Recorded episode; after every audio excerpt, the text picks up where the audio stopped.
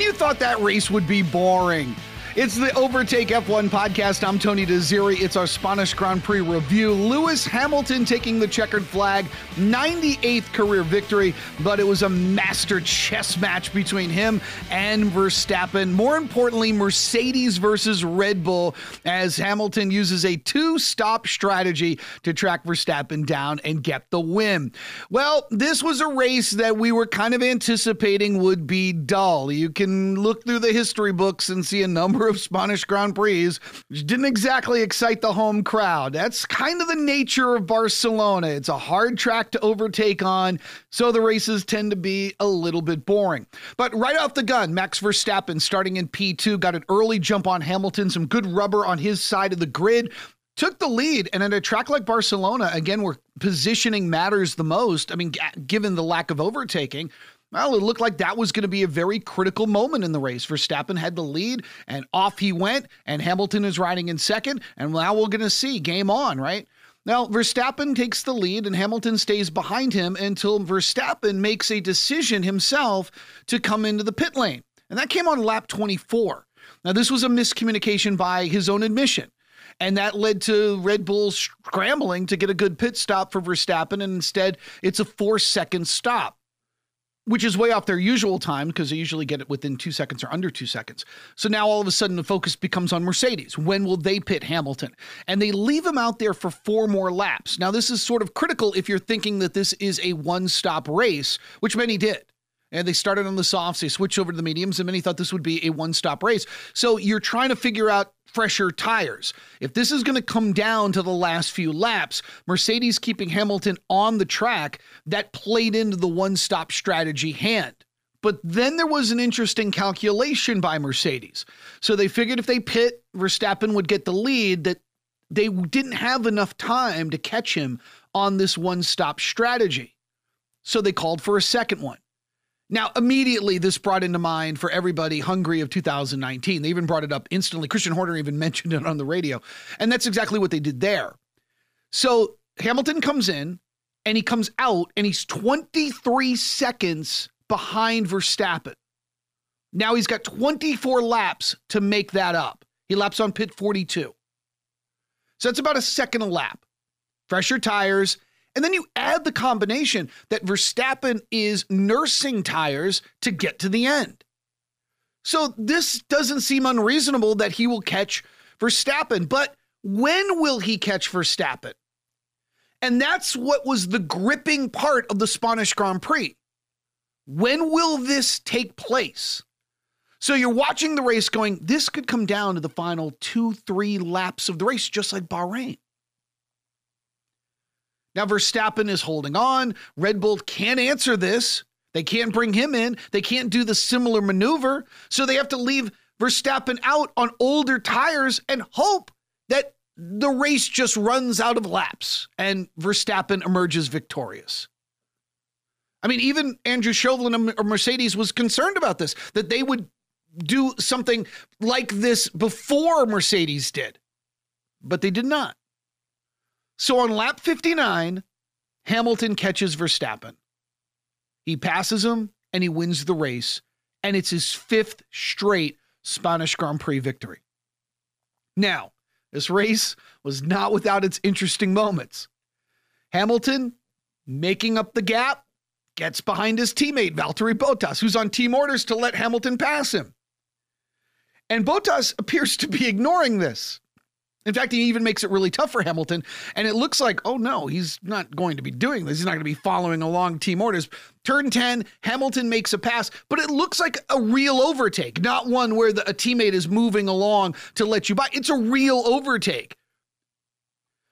So Bottas doesn't appear to make it easy for Hamilton. And this is critical because think about this. We were talking about how you have about a minute a lap that you're trying to make up on. And this is a sport, again, where hundredths of a second matter, tenths of a second. My God, that's an eternity. A full second? Forget it.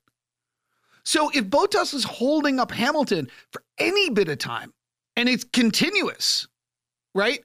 As if he was behind Sergio Perez, for example if Bottas holds up Hamilton for any significant time, if you're Mercedes and you're calculating that this is coming down to the last lap or the last two or three laps in your in your analysis of this strategy, I guarantee they were losing their mind.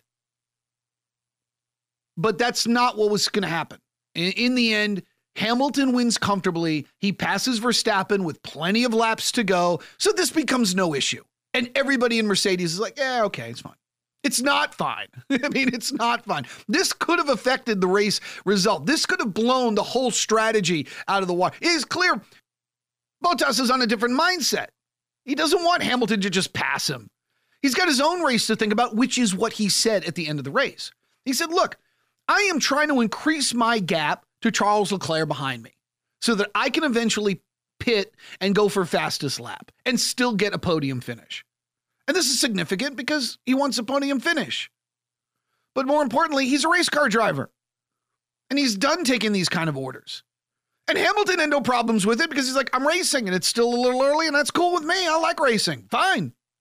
But for Toto Wolff, I am sure that there were moments of real, real concern.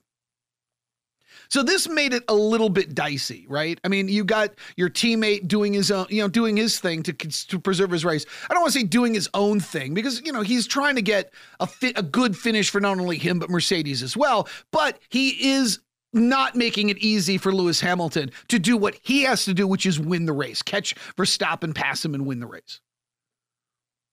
But you you add to this that the fact that before all of this race weekend was going down, you had the rumor mill swirling. The anonymous story of Mercedes and how they're going to replace Bottas midseason, which I think is nonsense. It was shot down. Hamilton shot it down. Toto Wolff shot it down. But it just doesn't add to the Bottas Mercedes angle to them. It does, doesn't it doesn't add anything. You you throw this in there. I'm sure in two weeks, you know, the two weeks leading into Monaco, this might even be brought up again by somebody at Mercedes. Oh, anonymously, I got to tell you, that wasn't really good. Toto Wolff was losing his mind. And oh, by the way, we're really. T-. I could almost guarantee that's going to take place. It was just a juicy bit of on track drama. It didn't lead to anything, it didn't become a story.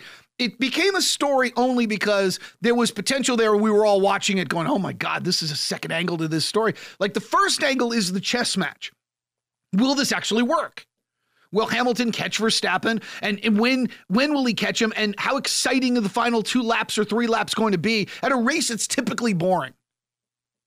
So then you throw this bit of news in with the fact that the drama surrounding Bottas and his relationship with Mercedes was already out there floating around, even if it was sort of debunked by the team. It, it really added a nice little flavor to this race. So, what's the big takeaway of the Spanish Grand Prix here? Well, Lewis Hamilton has three wins in four races, and we are in danger of losing the season long battle that we were anticipating. The lead over Verstappen is now increasing, and there are no mistakes that Hamilton has to pay for. Right? I mean, think about Imola. He crashes, he goes into the gravel. Here comes the red flag, and now he gets a chance to redeem himself and he gets a P2. Right? That that should have been an accident that could have cost him out of the top 10. That could have been an accident that really set this race with Verstappen into another stratosphere. But instead, he gets P2. So these guys are just trading top spots right now, and Hamilton is winning. And unlike Monza and Sochi, where Hamilton made serious mistakes going into the pit when it was closed at Monza, doing start practices on the pit lane, there's nothing like that now. And this is what Red Bull is going to have to anticipate is coming and you have to hope for, and it may not come at all. We entered this season on such an optimistic feeling that we might have a championship battle between Red Bull and Mercedes. And it certainly looked like that in testing. And it certainly that was the takeaway coming out of Bahrain. But if this continues, it's not going to be that way. The more Hamilton increases his lead, the less of an exciting battle that we're going to get there is something that I do worry about because look at other sports. When you have two teams that are, are set above everybody else and they're competing for a championship, whether it's an NBA title or a Super Bowl, it's off when you feel like one of the teams has to play perfectly and the other can afford a mistake or two or not live up to their hype and they could still win or they or they don't get hurt because of it. That's not a two team race. It's like a one and a half team race. Red Bull at its best is not better than Mercedes at their best. Mercedes has to fail. Mercedes has to make a mistake. They have to make a miscalculation. These two cars are great, but Verstappen is now saying, well, P2 is the best we could do. That's the second straight race he's done that. Right? He's right, though. So it doesn't bode well for a season long battle for the championship. And I know four races in, we got 19 to go. I'm hoping that we are talking about something completely different by round 15. I really do. So you can mark this podcast and say, well, he thought it was over. I don't think it's over. Of course, I know where there's a lot that can happen. But right now, I don't like where this is moving towards. When Verstappen took the lead of this race, I really thought that's the that's the lead that is going this is the moment that he could win this race and we're right back to square one. 2 and 2 after 4 races. But the brilliant strategy of Mercedes on this was fantastic. Fantastic. Now, Hamilton is good at Barcelona. As I mentioned earlier, five straight Spanish Grand Prix. He's really good at that racetrack. And then you combine that with the fact that Portimao last week was not a good track for Verstappen. He admitted as much. Maybe Monaco, we see this battle getting close. But if Hamilton wins and that margin grows, it's going to start getting away from Red Bull because you cannot count on Mercedes and Hamilton to keep that window open. And that is going to be the key to this championship. All right, so what about Sergio Perez? Perez finishes fifth. But the second Red Bull driver did not help his team by being so far back that he wasn't part of the equation when Hamilton was maneuvering to get back to Verstappen. Had Perez been running near the top, that could have helped Max and Red Bull a lot. Christian Horner had the same problem with Pierre Gasly at Hungary in 2019. So I'm sure that is a concern right now for Red Bull. Mercedes has that option because Bottas may not win races, but he's in the top three. That's not the case with Sergio Perez in that second Red Bull car. A couple of other quick observations from the Spanish Grand Prix. A good race for Ferrari. Scuderia, Charles Leclerc finished fourth. That's the best they could do, and he was right on it. Started fourth on the grid, finished fourth, even had a good overtake of Bottas on the opening lap. Uh, Carlos Sainz finished in the top 10, and now this looks like a really good battle for P3 and the constructors with McLaren. McLaren I, I wouldn't say they had a bad weekend, but when you have Lando Norris in the top five in the first three races of the season, Norris finished eighth.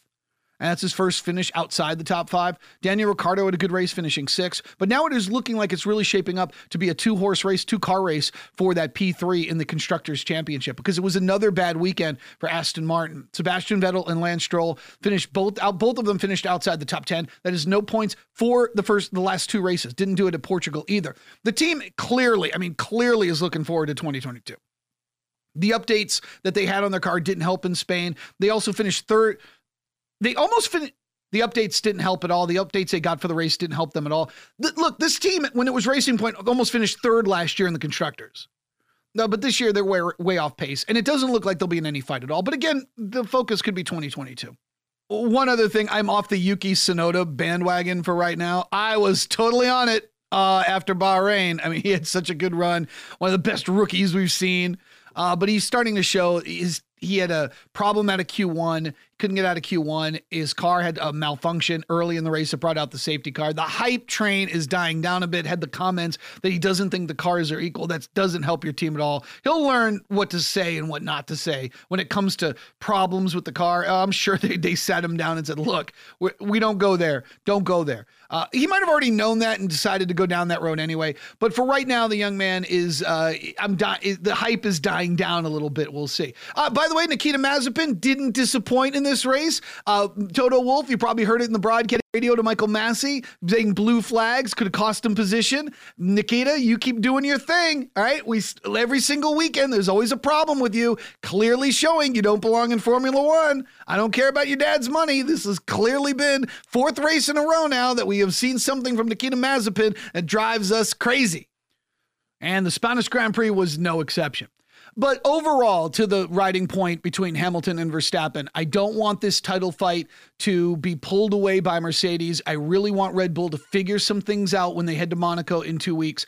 I, I need Verstappen to win a race, right? To win a race where on merit they beat Mercedes and we are back to the same feeling we had after Bahrain. Even though Hamilton had won that race, man, you got the feeling leaving that first race round one that there we had a fight on our hands. We had two cars that were equal and Red Bull could take it to Mercedes. But it has been a brilliant strategic season so far as Mercedes has handled Red Bull, not only with the car pace, but also, again, as you saw in Bahrain, the strategic angle of how they're getting the checkered flag. I really want to see that again. Monaco is one of my favorite races of the year. I know a lot of people find it outdated. I don't. I'm old school. I love it. If you find it outdated, too bad. Monaco is a, a, one of the top races in the world in all divisions, and I'm looking forward to it because we didn't get to have it last year. So, coming up for the Overtake F1 podcast this week, we will have a news and notes. We'll have a fast lap news and notes that's coming up later this week. And then next week, we'll, we'll do a preview of the Monaco Grand Prix as well as a review of it after the race weekend.